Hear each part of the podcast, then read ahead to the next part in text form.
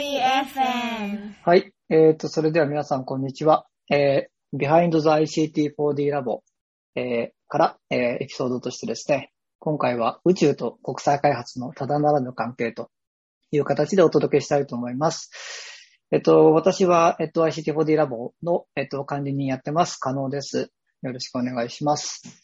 そして、今日はですね、えっと、ゲストというか、えーゲストに、えーラボメンバーの高見さんと佐藤さんがいらしてくれています。はい、ちょっと後で簡単に自己紹介してもらいますね。で、えっと、今日はですね、あの、ICT4D ラボっていう、まあ、オンラインコミュニティがあるんですけど、えーまあ、そこの、こう、まあ、毎週、こう、スタディグループって言って勉強会をやってるんですが、今日はその一環、その中でですね、ちょっと公開録音という形で、あの、ラボメンバーも参加しながら、えー録音をしていきたいなと思っています。はい。じゃあ、早速行きましょう。えー私自身はですね、あの、この今回の宇宙っていうところに関してはほぼ素人で、えーまあ、国際開発はやってきたんですけど、えーまあ、よくわからないというところで、まあ、あの、民間であったり、もしくは独自にであったり、いろんなことをされているラボメンバーのお二人に、えー話を聞いていきたいなと思っています。はい。じゃあ、早速行きましょう。えーじゃあ、自己紹介お願いします。えっと、まあ、軽く自己紹介、まあ、数分で自己紹介と、あと、まあ、宇宙とか衛星とか、まあ、そういったものに興味を持ったきっかけみたいなところを、えー話していただけたらなと思います。じゃあ、最初、えー佐藤さん行きましょうか。はい。ご紹介ありがとうございます。えっと、佐藤です。えっと、まあ、宇宙、今回のテーマ、テーマは宇宙なんですけども、まあ、そこまで、えっと、スケールは僕の場合は大きくなくてですね、えっと、あくまでもその衛星データを、この自分の専門である評価に活かすというところを考えて、まあ、宇宙っていうところに、まあ、衛星データというところに着目しています。で、今は、今の現職場はですね、えー JICA 評価部でして、で、事業評価とインパクト評価の契約管理っていうのをやっています。で、前職はですね、えー開発コンサルテンコンサルティング会社で、まあ、評価コンサルタントとして JICA 事業の事後評価、つまりその開発事業が完了して、数年後に、その、当初計画していた計画っていうのが、まあ、発言して、発言、ちゃんと発言していたのか、ちゃちゃんと発言していたのかを、こう、検証する業務っていうのをやってました。だから先ほどその評価部では、えっと、契約管理してるっていうのお話ししたと思うんですけども、まあ、そう前職ではですね、その実施っていうのをやってたっていう形になります。でその前佐藤さん、佐佐藤さんすごい噛んでますけど、緊張してます？大丈夫ですか？知ってます、知ってます。噛むのは、あの、あれなんで、えっと、普通にデフォルトなんで。そうですか？わかりました。そうです。で、まあ、そうですね。そんで、えっと、開発コンサルの前は、で大学院で開発事業に特化して、そのインパクト評価の、えー勉強をしてました。っていう感じです。衛星データの、えっと、関心持った理由とかっても今お話しした方がいいですかね？それとも、高見さんの後じゃあそこは、そこは後で国際開発に、こう、宇宙がこうどう役立ってくるのかみたいなところで触れてもらいましょうか。はい。わかりました。はい。はい。ありがとうございます。じゃあまあ、まあ評価、だ国際開発のところに評価に興味持ってて、まあ、そこで、まあ衛星等も活用したのを考えておりますって感じですね。そうです。はい。じゃあ、えっ、と、続いて高見さん、お願いします。はい。えー、高見と言います。え今は、えスタートアップ会社で働いておりまして、これが、え日本でほとんど2社しかいない、あの、人工衛星の開発から運用、そして衛星画像の解析のソリューションまで手掛けるあのスタートアップ企業という形になってまして、私はその中でも衛星画像の解析エンジニア兼、あの、プロジェクトの、えーまあ、マネジメントみたいなところを一応一括してやっらせていただいているというところです。えーそうですね。このスタートアップ企業自体は、あの、衛星自体、光学衛星とレーダー衛星ってあるんですけども、レーダー衛星を使って、えーまあ何かソリューションを手掛けていくというスタートアップでございますと。で、宇宙に興味を持ったきっかけなんですけど、一応もともと土木工学出身で水資源に関して、まあ修士号も取ってまして、えー専門がまあ水門学とか流体力学で5年以上携わってたんですけども、えっ、と、JICA のインターンシッププログラムの開発コンサルタント型というので、2018年の夏にジャカルタに行く機会がありまして、その時の航空測量会社が手掛ける衛星ソリューションサービスで、あの、ちょうど、えージャカルタの地盤沈下のソリューションの技術の高さに興味を惹かれまして、えー応用分野が広くて、とても、えー技術力で国際協力を推進というのが、まあ、自分の中でイメージがあって、マッチしたなという思いがあったので、えー宇宙業界、非常に興味を持って今の会社でも働いているということになります。よろしくお願いします。はい、ありがとうございます。そういえば皆さん、あの、名字しか言ってなかったんですけど、別にあれですよね。名前隠してないですよね。全然隠してない高見純平です。はい。僕もあの、加納剛です。で佐藤さんもいいですね。はい佐藤浩一さん。はい。はい。はい。えーで、この3人で今日はちょっと話をしていこうと思いますが、えっと、まずあの、国際開発に入るちょっと前に、えーまあ一般的な話で、なんか今、個人的に宇宙とか結構熱い感じだなっていう印象を持っていて、まあ例えばあの、ホリエモンがなんかロケットをこう飛ばし、この間成功したとかって言ってたり、ジェフ・ベゾスが、とか、あの、ZOZO の前田さんとかが、まあ宇宙に行き始めたりとかいう感じですけど、なんかお二人、ここ数年のこの宇宙開発とか宇宙関係のとこってなんか感じれることってありますか？やっぱ昔と違うなとか。そうですね。あ、すみません、私からで。えーっと、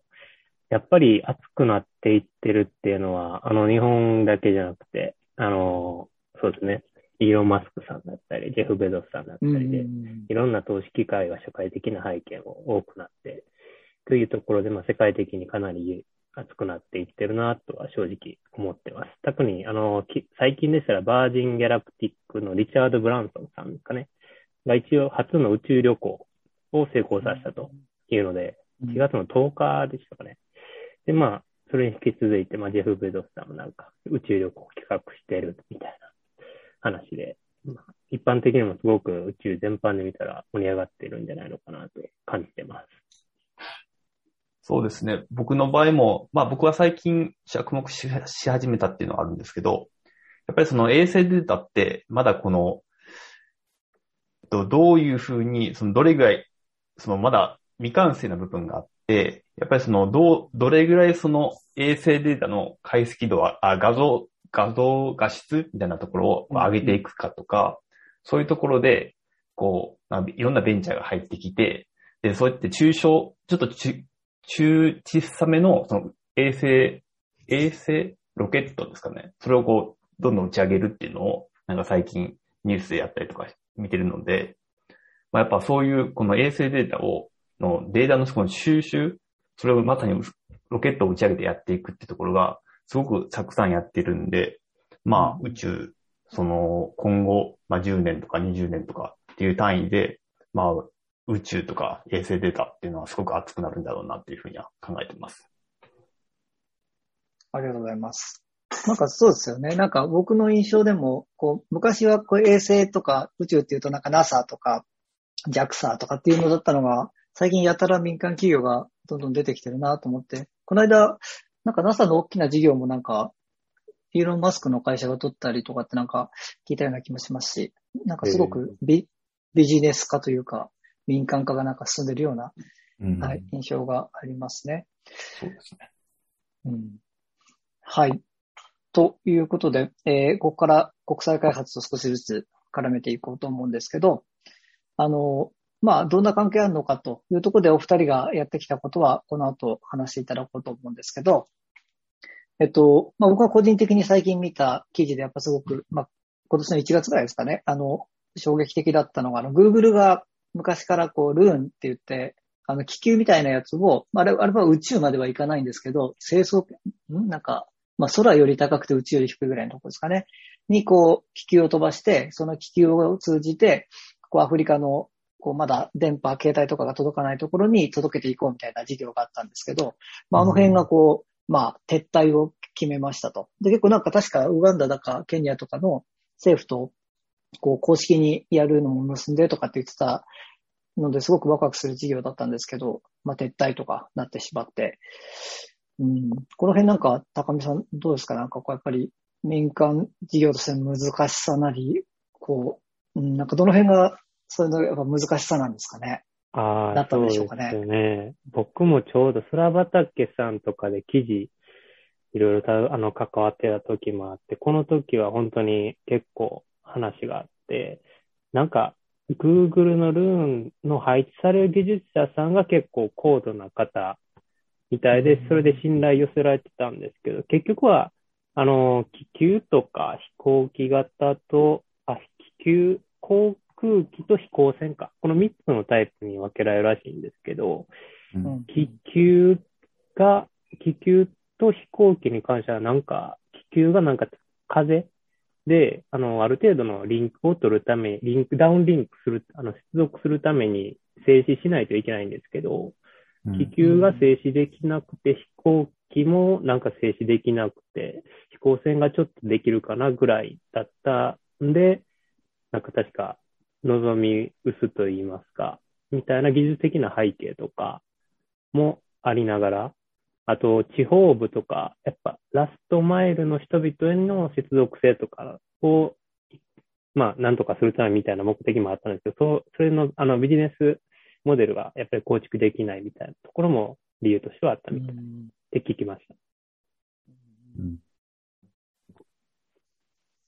佐藤さんなんかあります？大丈夫ですか？いや僕はあんまりこのうん。イベント知らないんですけど。じゃあ、そのうん Google さんって、あれですか？じゃあ、そのルーン事業はやめるけれども、衛星、衛星飛ばすみたいなことはしようとしてるって感じなんですか？なんか、どう、どうなんでしょうね。まあ、ただあの会社もやっぱり、こういろいろ、こうトライアンドエラーで、こうなんかインドのどこかの駅をこう全部インターネットつながるようにして、それがこう、彼らのこう、その街でのこうビジネスとかにこうどうつながっていくかとかって実験的にやってたりするんで、う。うんん。そうですね。まあ、またきっと、はい。あ、いや。大丈夫ですか？ね、Google さん、Google さんとか言っちゃってます。Google、そうですね、成層圏でのあのハップスって言うんですけど、あーどういう、僕も全然初めイメージつかなかったんですけど、イメージつかないまま終わってしまったなっていううん印象が非常に強い授業でした。うん。またなんかこう、世界貢献的なのをこうやろうとするっていうあのし姿勢できっとまた、まあ、企業の広報的には少なくとも効果あったのかなと思いますけどね。そうですね。ちょうどどうしても衛星使ってのインターネット接続って、インマルサットとか本当にいろいろあるんですか、ワンウェブとか、孫さんの。ん。やっぱりお金の問題が高くなってしまうんで、まあこういった製造権のなんかハップス使ってみたいなっていうのはあったんですけど、結局やっぱお金の面で収集がちゃんと取れないみたいなお話はあったみたいですね。なんか。やっぱりそのネットが使える機器を飛ばすにしても、宇宙まで人工衛星にするよりは、その成層圏にするとも、やっぱり距離が近い分、コスト的にはやっぱり安いってことなんですよね、きっと。多分そうだと思いますね。うんあの、衛星を飛ばしたらダウンリンクっていう、その地上局、ちょうど僕らもあのインターネット接続をある程度の基地局を頼らないといけないんですけど、あの、そうなってきたら基地局を建てるためのコストとかで、あの、結局、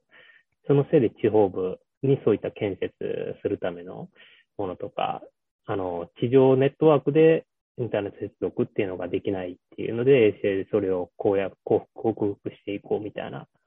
ところはあたみたいなんですけど、そのダウンリンクを取るためのやっぱり施設自体ですかね。衛星、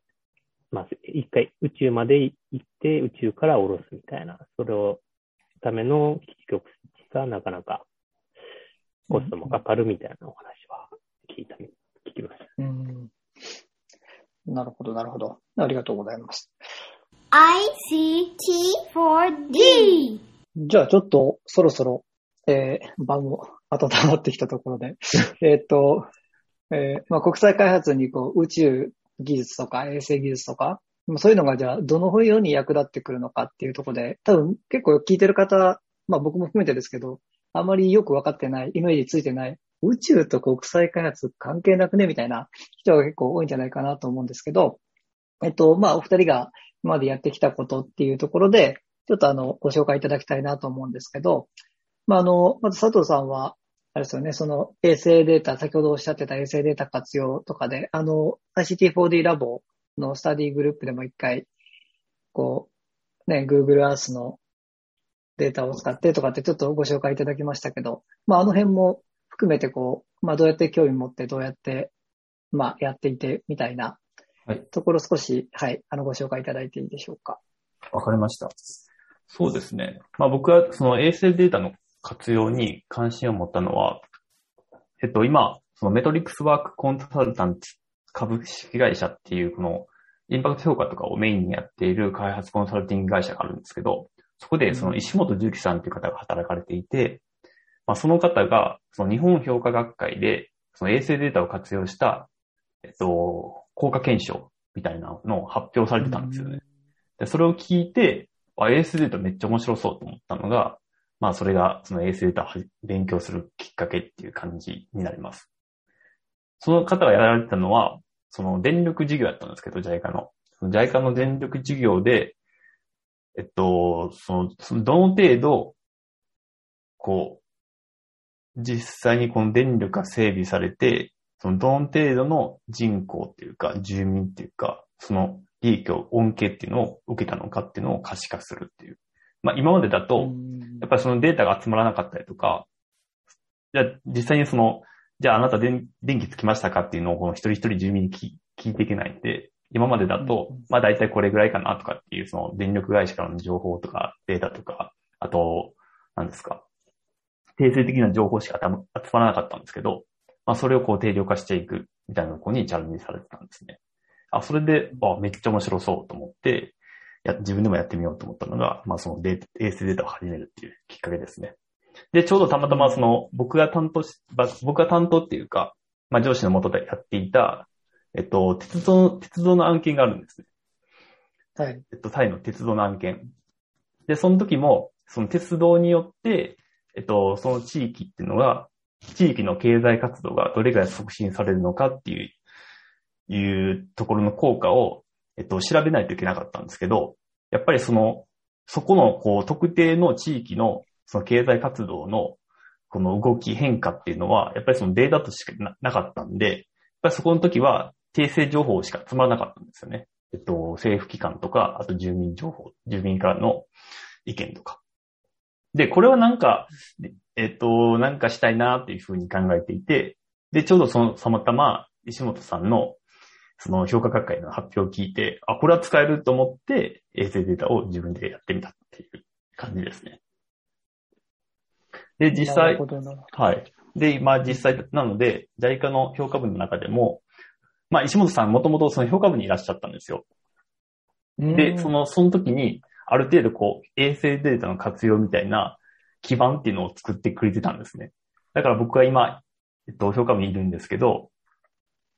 じゃあその衛星データをどう使うのかっていうようなテーマが、まあ評価文の中でも、まあ話とかされてるんで、こう比較的入りやすいっていう状況にはなってます。で、それ以外にも、はい。まあ僕別に。質問し、質問していいですか？はい、いいですよ。はい。じゃあその今までは、まあデータ、僕もなんか水道の案件とかやってましたけど、やっぱりその悲劇した人たちってそのインフ、その水道が届く地域に住んでる住民の数とか、はい。まあ、まあ、もしかそうやってちょっとインタビューしたりとかっていうのでしか測る方法がなかったですと。はい。で、で、で、ちょっと質問なのは、その、えっと、まあ、タイにしても、その、電気のとこでもいいんですけど、はい。えっと、衛星データを使うと、えっと、ど、どうして定量的に見えるようになるんでしたっけ？写真かなんかで比べるんですか？ビフォーアフターを。そうです。えっと、写真でえっと、経済活動の場合は、その夜間光っていう衛星データを使うんですけど、はい、あ、光を使うんですね。そうです。夜間光っていうのは、その経済活動とどれぐらい、この相関してるかっていうような論文が結構出ててですね。で、比較的この相関があるっていうふうに考えられるんですね。なので、こう、経済活動が、まあ、経済活動が発展すると、例えば建物が建ったりとか、工場できたりとか、この電柱立ったりとかで、その電気の量が増えるんですよ。なので、それが、まあ、夜間光として出てくるんで、で、そのデータを、この事業のビフォーアフターで比較すると。そういう形で調べていくって感じですね。なるほど、なるほど。あの、はいえっと、そうかそうか。で最初の電気の例は分かりやすくて、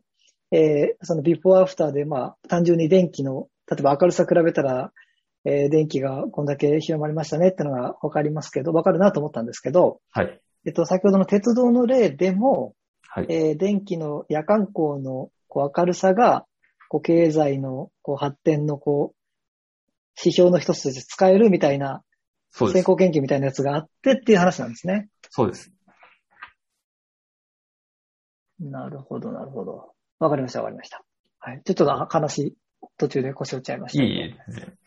それで、まあ、JICA 全体と、全体、まあ別に JICA をその代表して今、えっと、発言してるわけではないんですけども、えっと、JICA 全体でもですね、例えば森林、えっと、衛星データは森林のデータも取れるんで、じゃあその違法伐採によってどれぐらい森林が減少しているか、みたいな、えっと、データも、この衛星データを活用して、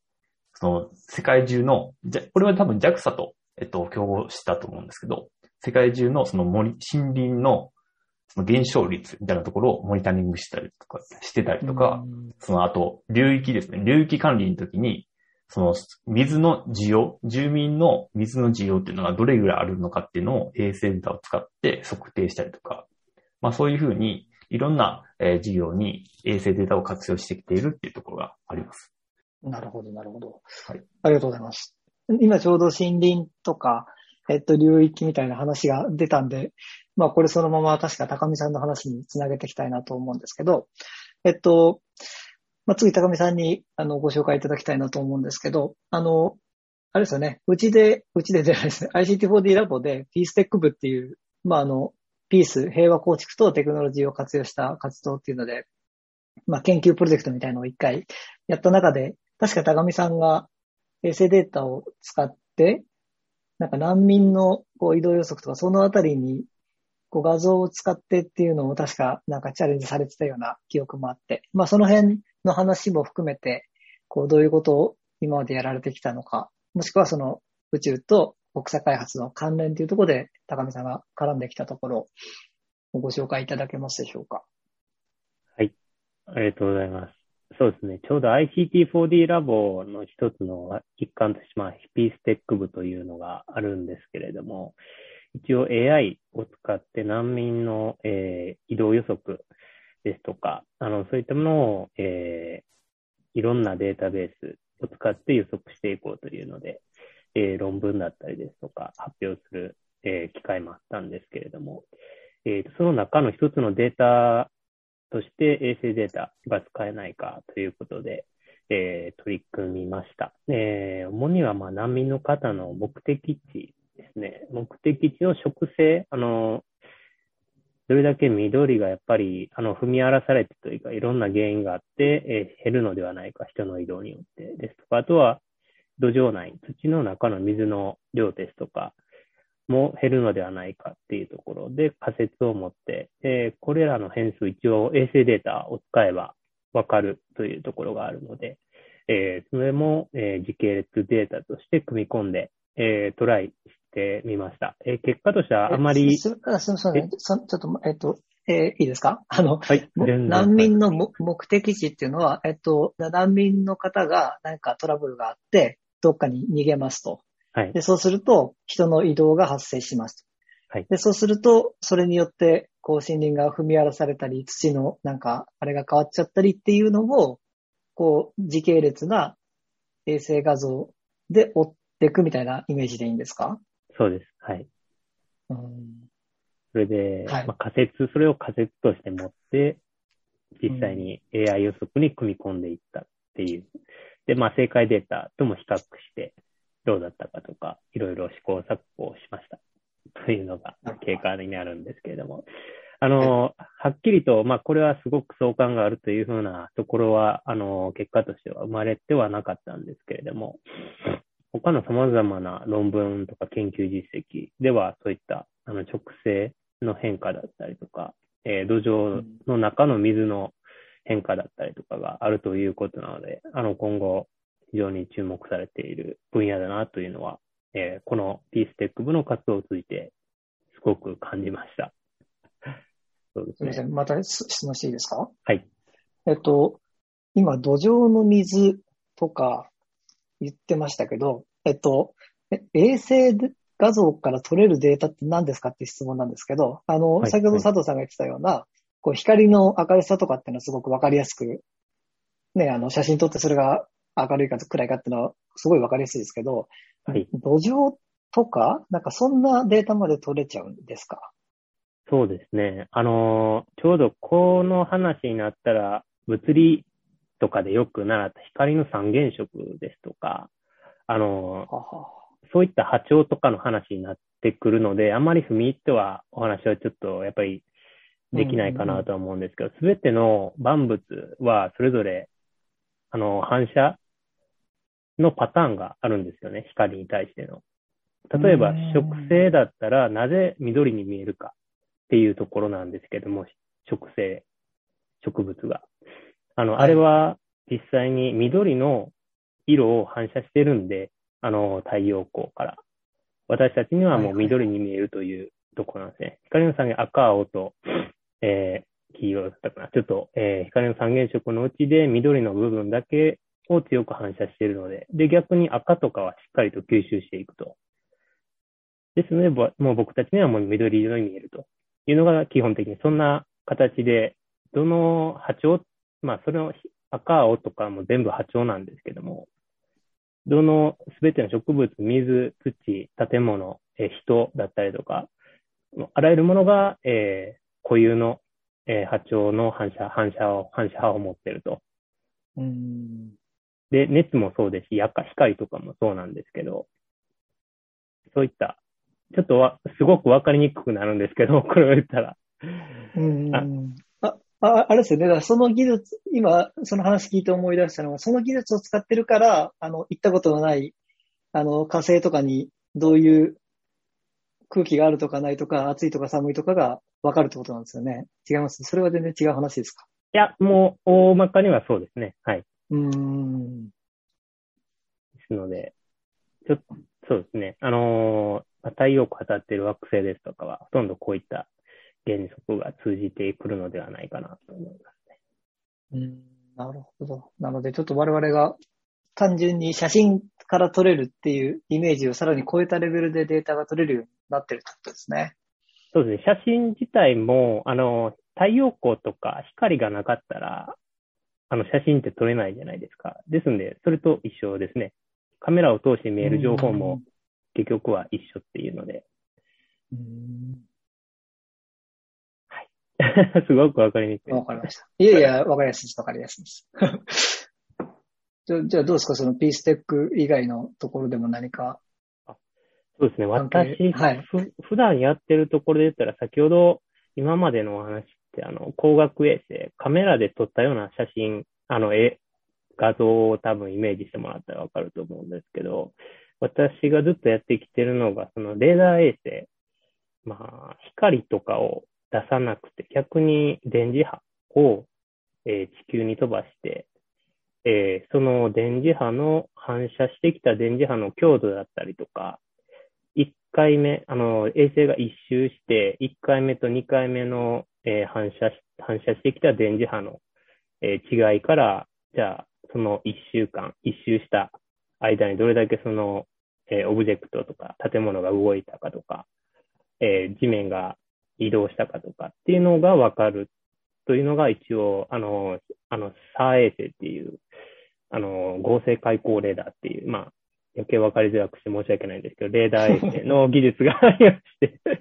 あの、それをずっとやってきてまして、一応それを専門にしてるというので、もうこれはほとんど今、国の技術、国の防災とか、えインフラモニタリングとか、あらゆるところに実際に使用されている技術でして、えーこれをり、これをまあ、非常に高度で分かりにくい技術なので、まあ、画像自体をえーどうやって読むですとか、どうやって解析するですとか、実際にそうなんですよね。カメラとかっていう情報はもう一つ一つのピクセル、あの、か高解像度とかってなんか一つのピクセルとかいうのあるじゃないですか。あれは実数部というか一つの数字だけなんですけど、レーダー衛星って波長、波長とか電磁波なんで複素数はいみたいな、はいはいはい。複素数みたいなのも扱ってそうなんです。懐かしいまず数三とかでよく見た、あの、三角関数とか、もう日常茶飯事で使ってると、私は、へー。あの、あの辺はそ、そこで役に立つんですね。僕もこんな、い僕のじ、僕の人生ではこれい役に立ってこなかったですけど、愛とか。やそうですね、いつ役立つんだろうって思いながら、もう、これに関わった時にめちゃくちゃ使うようになってから、こまへーこま逆に困ってますね。高校生の僕をちょっと 戒めたいです、本当に。というので、まあ、あの、いろいろ、あの、変動モニタリングっていうんですけど、そういったのを、まあ、いろんなお客様に解析ソリューションサービスとして提供しているという状態です。なるほど。ありがとうございます。ICT4D. まあ、お、おお二人にお伺いしたいことが二つぐらいあって、えっと、まあ、どういうことがこう我々国際開発とかの文脈でできるのかなっていうのをちょっとまあ、独学でできるレベルと、あとこう民間とかがやっていくこととこう簡単にお伺いしたいなっていうのと、あとまあ、僕もそうですけど、こう今回興味持って勉強したくなったらどうしたらいいのかなっていうようなところでちょっと伺えたらなと思ってます。で、まあ、その後、えー会場、会場というかリスナーの方が今いるので、質問コーナーにしたいなと思うんですけど、でまずあの、佐藤さんは、はい。えっと、確か前お伺いした話だと、学校で勉強したとか、えっと、はいどっかの会社でやったっていうよりは、比較的独学である程度やられたっていうふうに聞いてて、こう、独学でこうできるレベル、ど、なんでしょう。まあ僕みたいな素人とかが、じゃあやりたいなと思って、こう、どういうところでできるもんなんですかね。そうですね。今、えっと、僕がメインで使ってるのは Google Earth Engine なんですけど、うんえっと、衛星データを扱う場合には、その QGIS とか、なんか ArcGIS とか、そういったえっとソフトとかも使えるんです、使えるんですけど、僕の場合は Google Earth Engine を使っていて、Google Earth Engine の場合だと、日本語のそのブログとかはあんまりないんですけど、まあ比較的その英語の記事とか、あと YouTube とかが結構上がってるんで、そこから、えっと、自分で学習、独学できるっていうのはありますね。なのおで、その、どのぐらいかかるんですか？時間ですか？いや、お金です、お金お。金、えっと、お金は全然かかんないです。ほぼタダであ、。無料なんですか？はい ?Google Earth Engine は。あそうです、そうです。それで、まあ一応、前に2か、1ヶ月前か2ヶ月前ぐらいに、その一応その衛星データの基本勉強したいなと思って、そういう講座、えっと、一うん般財団法人リモートセンシング協会みたいなところが、こう、発行している講座がありまして、その衛星データは何何ぞやみたいなところから始まるんですけど、まあそういうの研修を取ったのが1万円ぐらいからだったかな。まあそれぐらいの費用でして、まあそれ一応会社負担だったんですけど、うんまあでもそれぐらいなので、基本的にはその独学でできることってのはき多いと思いますね。うんはい。ただそのやっぱり時間は比較的かかる。例えばその、この間ラボでやった、えっと、内容、その Google Earth Engine の使い方っていうのは、僕はその理解できるまでに多分2、3ヶ月ぐらいかかりましたし、でもそれを、じゃあ知ってる人に隣に行って教えてもらうとかだと、本当に、まあ1時間、1日あれば多分めっちゃ教え、十分時間があるって感じなんですね。そういうふうにやっぱ独学でやっちゃうと、やっぱ一つ一つ何かをするにも時間がかかるんで、そういう意味では非効率かなっていうのは思いますね。学校とかに行って学んだ方が早いっていうのはあります。ただやっぱりその仕事してるとその学校とかに行けないんで、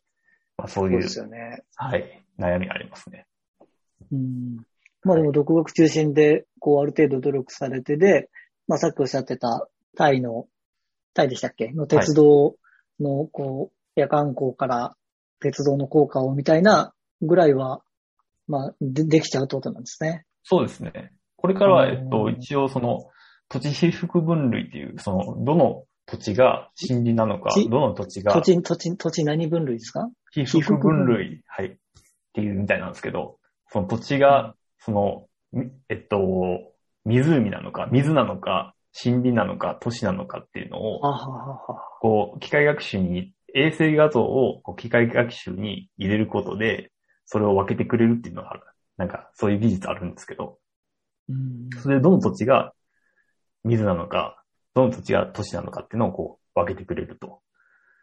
で、そういったところもチャレンジしていこうかなっていうふうには思ってます。まあそれをすることで何がいいかっていうと、例えばそのさっきの鉄道なんですけど、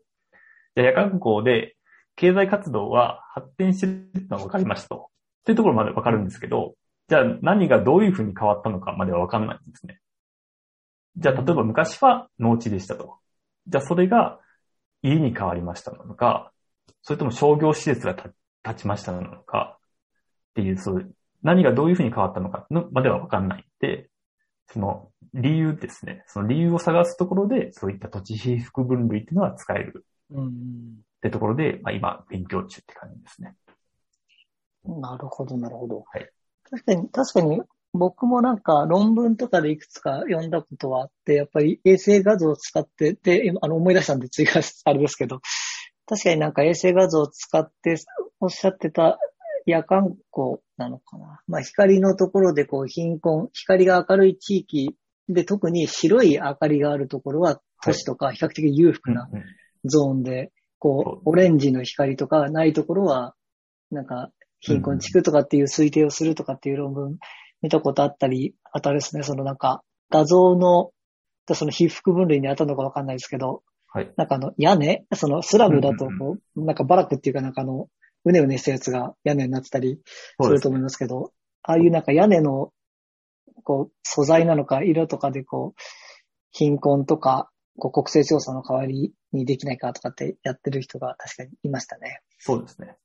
うんそうです。ただその場合は、その、まあこれまたちょっと独学とかっていう話じゃないんですけど、やっぱり僕がアクセスできるデ衛星データって比較的その解像度が悪いやつなんですね。うん。それが、それしか無料公開してなくて、ただそういう、なるほど。なんか貧困の、貧困層のその屋根、屋根の話とかだと、えっと、石銀がやってるんですけど、やっぱその石銀が、あ、最初、そのアフ、アフリカのガーナのアクラ、首都アクラでやってたんですけど、やっぱそのアクラの都市の衛星画像を買ったって言いましたもんね。言ってあ聞きました。そのやっぱりうん、高、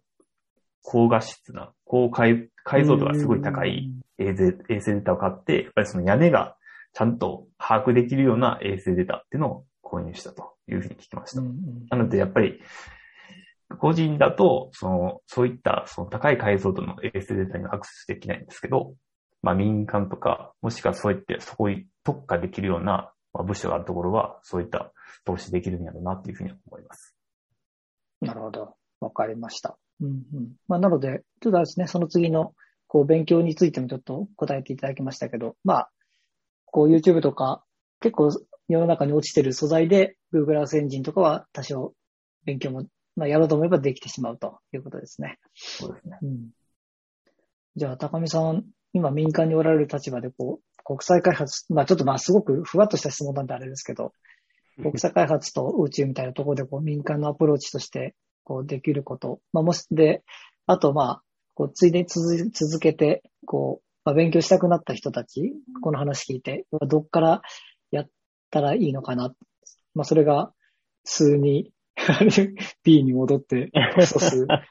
とかの話なのか、はい。まあもしくは違うアプローチなのか、ちょっとそのあたりもご助言含めて。そうですね。あのーそう今の現状で言ったら民間企業はやっぱり外需取得というか、外のお金にやっぱり的を絞ってやっていくのがいいかなと思いますね。あのーというのも宇宙開発とか宇宙産業自体、日本の自体が本当に内需志向で、今まで研究目的が中心で文部科学省とかが主管してたんですけど、それが、まあ、うん。く国内はやっぱり、まあ、お金の出所っていうところが限られてきているっていうのもあるので、えー今はもう国の、えー方針としては、えーそうですね、えーいろんな、えー海外展開の趣が非常に強いっていうので、まあ、国際連携とかを重視しているっていうのが、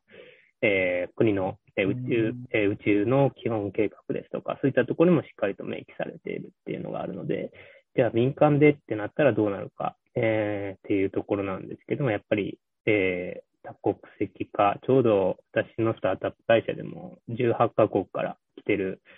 エンジニアですとか営業の方いらっしゃるんですけど、しっかりと、えー外に目を向けた、えーサービス展開とか、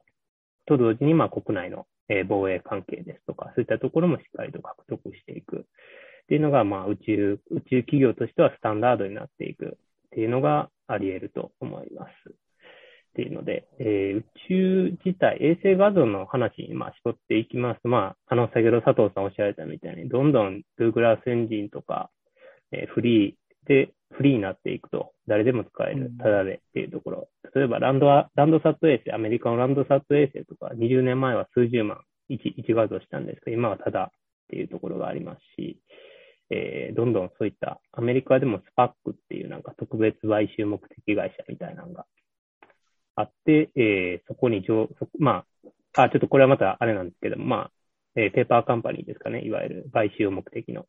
が、えー宇宙のスタートアップを買収して、どんどんパブリックしていく、衛星画像自体はパブリックに、あの、無料化していったりっていう傾向も見られていますね。ですね、本当に誰でも使えて、えー誰でも、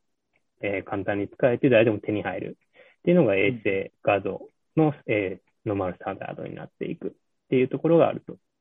思いますと。いうのが今の私の感想で、えーとじゃあ、うんどうやっていくか、もし人、あの、っていうところなんですけど、えー今ちょうど日本でもテルスっていう、えープラットフォームができて、誰でもセルス。テル、テルスっていう、T、テルス？E はい、T、T-E-L-L-U-S っていう。う、ん。あの、Google Earth エンジン、先ほど佐藤さんおっしゃってた Google Earth エンジンの日本版みたいな感じですか？ら、日本、はいはいはい。日本語でもしっかりサポートみたいな感じのプラットフォームができてて、で、あの、どんどん国としても宇宙衛星画像、宇宙技術を使える人材を増やしていこうというふうな思う目的もあるみたいなんで、うんあの、そういった、えー日本語での手厚いカバーがされているようなサービスをどんどん使っていくというのが、まあ、一つ提案させていただきたいかなと思っているかなっていう感じです。なるほど、なるほど。え一個だけ質問が。えっと、はいさっき、内内需と外需っていう言葉使ってましたけど、はいえっと、確かに宇宙、防あと防衛っていう言葉も聞いて確かになと思ったのが、多国籍とかでやると確かに防衛も絡んでくるんで、なんか難しいですよね。で、例えばその多国籍の中でアメリカとロシアとかも一緒に組んでやったりとかっていうのってあり得るんですか？まあその国際開発とか、まあそういう、こう、ソーシャルグッドっていう目的のためであれば、それともやっぱりそこはやっぱり、ななんかそこのこう、防衛と、こうなんですか、社会貢献ってなんかあそこがすごい難しいなっていう感じがしたんですけど。はい。そうですね。人工衛星の、えー作るまでの工程ですとか、あとは人工衛星の生のデータ、こういったところはしっかりと内需っていうところ、国内でしっかりと保護しながら、それ以上のデータ、あの、生画像から、あの、しっかりと、えー加工されたようなデータでソリューション展開。まあ、ソリューションサービスを外需獲得みたいなところですかね。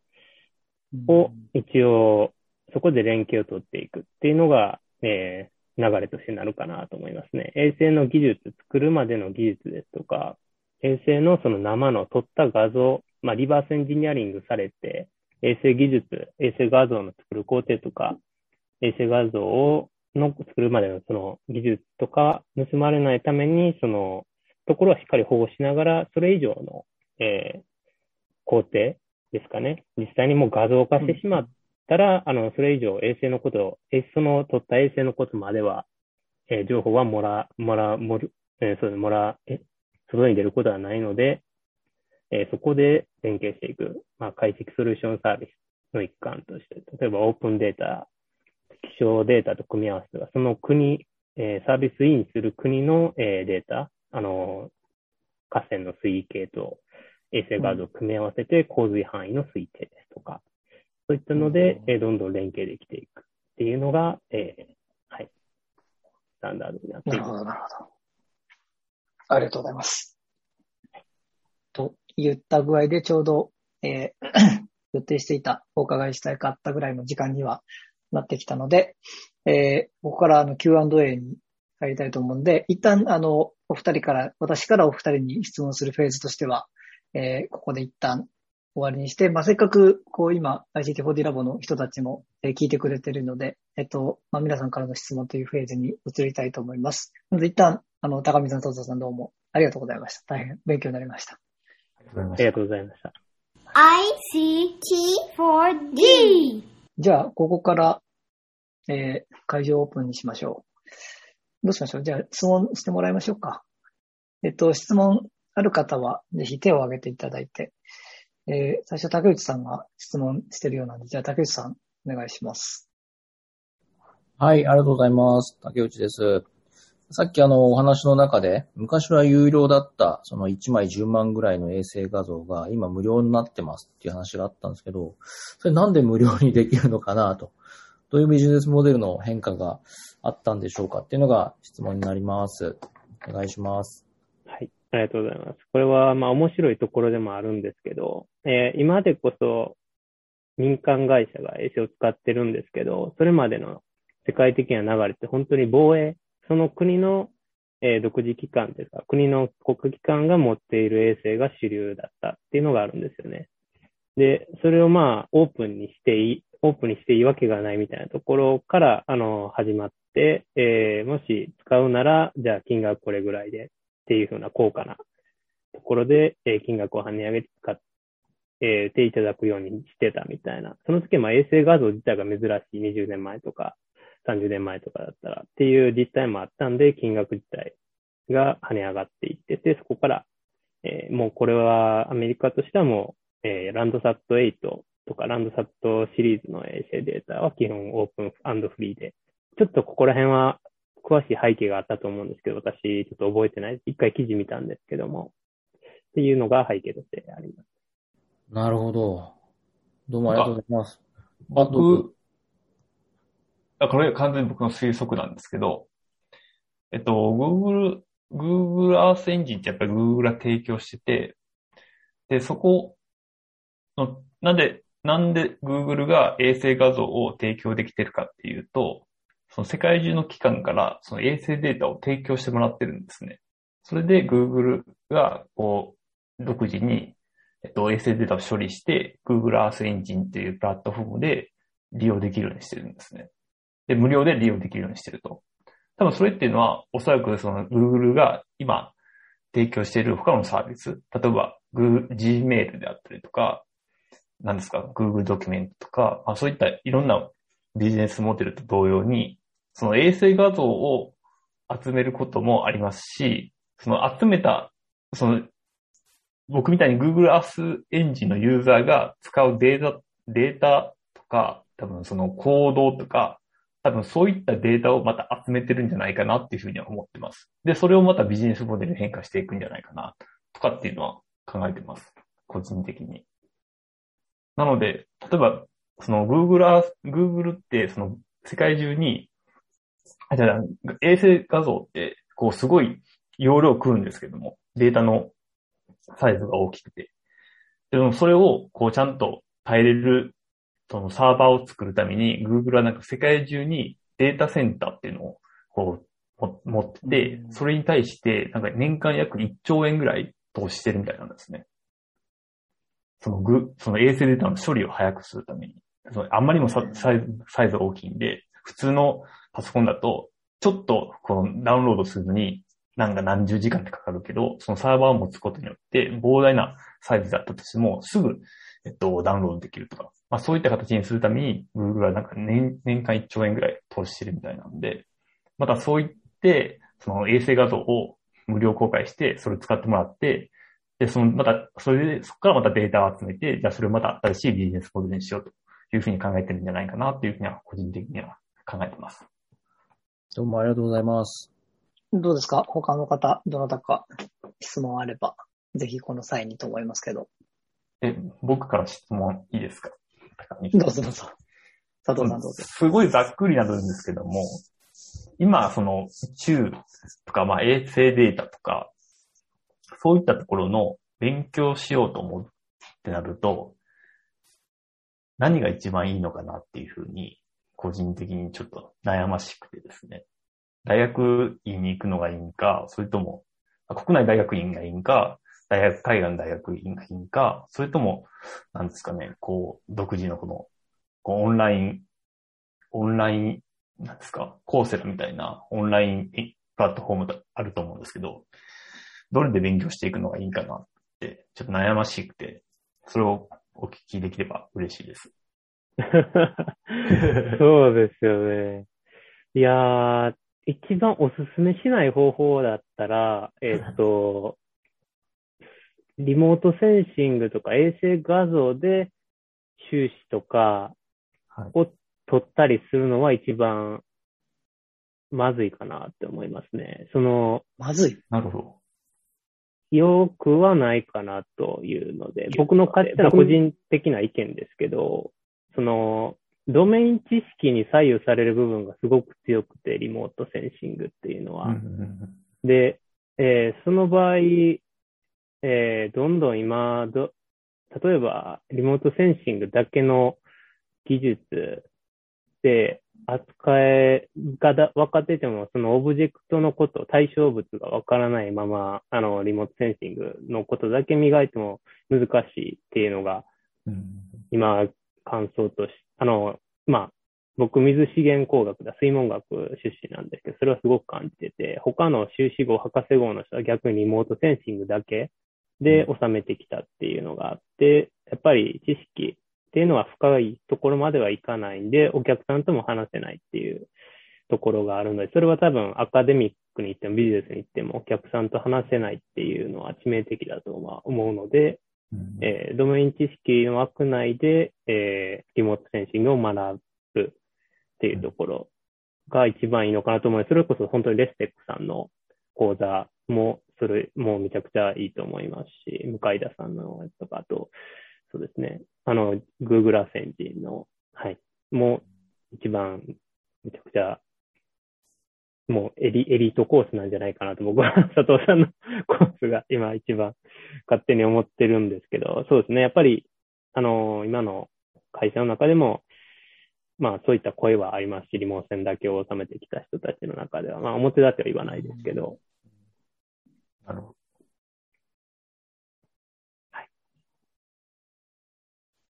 大学の専攻とかでも、例えば、水資源管理で、その衛星データを使っているような教授のところに行くのがいいって感じあ、そうですね。もうそれが一番いいと思いますうんうんね。うん僕の個人的な意見ですよ、本当にもう。なるほど。あ、でも、わかります。おっしゃりたいことは。ありがとうございます。いやいや、もう、すごいですよ、逆に佐藤さん、本当に。独学でって僕絶対嫌ですもん。いえいえ。はい。さあ、どうですか？他の皆さん。何かあれば。あさあ、いいですか？あどうぞ。あ、えっといいで、佐野さんが、いいですか？先に行きましょう。はい。すいません。あの、衛星画像の解析とかをしているその二人から見て、もう結局、衛星、こういう衛星データ、写真撮ってほしいな、みたいな、今は撮ってないけど撮りたいものみたいなものがあるんですか？いっぱいあります。あの、地球、地球で言ったら人をまず取ってほしいなっていうのがあって、今最、世界最高の高解像度で0.31メーター、あ、違うわ、えー、0.3、あ、3、そうですね、0.31メーター、31センチなんですよね。でな、な何が30センチなんですか？解像度が31センチね、どうどういう意味ですか？解像度が30センチあの地球に向かって、その、まあ、画像を撮ったときに、どれだけ分解能が上がるかっていう、まあ、うーん。見えるかっていうのですね。車とか、あ本当に、それが31センチのものであれば判別できると。身の回りのもので。かなり、これが世界最高なんですね、今のところ。それをまず取ってほしいっていうのが、一つ技術的なコードなんですけど。あとはもう、本当に火星とか月とかでリモートセンシングの解析を僕はしてみたいなとは思うので、これはまあ、いずれ絶対来るとは思うんで、そこをなんとか、自分の人生の中でやっていきたいなと思います。僕の場合は、なんか新しく取ってくれその高見さんがおっしゃる、その人が映映るレベルの、えっと、画像データが欲しいっていうのはもちろんありますけども、まあ、それよりも、やっぱり今、その自分が扱える、う衛星データの画画像度が、まあ、分解能って言うんですけど、あんまり良くないんで、まあ、できるだけ高いものを無料公開にしてほしいなっていうのはありますね。やっぱりそうじゃないと、その先ほどお話しした、えっと、夜間光で、この地域、夜間光、光がすごい活性化してますよってなった時に、今の状態だと、やっぱりなかなか調べられないんですね。なんで、その良くなったんかなっていう。一応その、えっと、画像は、地上の画像はあるんで、あ、なんか建物建ってるっぽいな、ぐらいはわかるんですけど、何の建物かまではわかんないんで、で、実際にやっぱ、何の建物かわかんないってことは、やっぱり現地に行って調べないといけなくなっちゃうんですよね。うんでもそれだとやっぱり衛星使っ、衛星画像使う意味ないじゃんって、まあ意味はあるんですけど、まあでも、そういうふうに結局行かない、行かないといけなくなっちゃうんで、まあそういう意味で、まあより良い、えっ、と、画質の高い衛星データの、まあももっと公開してほしいなっていうふうには思います。確かにそこありますね。個人のでできることと、あと、まあ、法人としてまたできることの差ですね。うんありがとうございます。はい。じゃあ次、竹内さんの質問で最後にしましょうか。あ、ありがとうございます。さっきあの、冒頭、あの、このラボメンバーでの、こう、話し合いの中で、私たちのグループでちらっと出たのが、なんかその衛星写真をこうね、今勝手に撮られてるわけじゃないですか。個人にしろ、企業にしろ。なんで、まあ将来的に、なんかそれに対して、まあ個人なり企業なり、もしくはまあ国単位なりで、いや、勝手に取らないで、と。あの、取るならお金をよこせ、みたいな。なんかそういうことになっていく可能性ってあるんじゃないかね、みたいな話になったんですよね。なんかこの辺ってこう議論があったりするんでしょうか？そうですね。あの、ちょっとポッドキャストで言うかはあれなんですけど、まあ、えー朝鮮半島の国ですとか、あの、そういったところは結構議論にはあって、あの、ちょっと詳細は話せないですけど、実際に、あの、と、取れないみたいな事象とかはあるみたいです。そういった国単位で言えば。あの、で、そうですね。今度、こう、人を認識できるようになったら、それこそ肖像権とか、あの、そういったところ、あの、も話が出てくると思いますけど、今まだ技術がそこまでいってないっていうところ、例えば個人の敷地内とかを取った場合に、まあ、それは実際にいいのかっていうふうなところはあるかとは思うんですけど、まあ、そこはまだ国際的な法とか宇宙基本法とか今作ってるところなんですけど、なかなか定まってもないっていうところ、国境をまたいだ時の撮影ですとかっていうのが今のところ、うん。ちょっとあんま深くわかんないですけど、はい。それなんかそんな感じらしいです。まだはっきりとした線引きとかは決まってないと。なるほど。いや、なんかありがとうございます。ね、今のその GDPR とかのそのネット上の情報と同様に衛星の情報もそんな風になっていくのかななんてちょっと思いました。そうですね。なんか、なってきそうですね。完全に SNS 上の個人情報、プライバシーがいろいろ最近、やっぱり流行ってるんで、きっと、そっちも行くんでしょうね、そのうち。はい。じゃあ、えっと、いい時間にも、ちょうど1時間ぐらいにもなってきたので、えー今日はこのぐらいで、えークローズにしたいと思いますが、はい。なので、えー ICT4D ラボのポッドキャスト Behind the ICT4D ラボということで、今日は、えー佐藤さん、高見さんをゲストに迎えて、えー説明させていただきました。はい。じゃあ、高見さん、佐藤さんどうもありがとうございました。ありがとうございました。た。楽しかったです。Fairly FM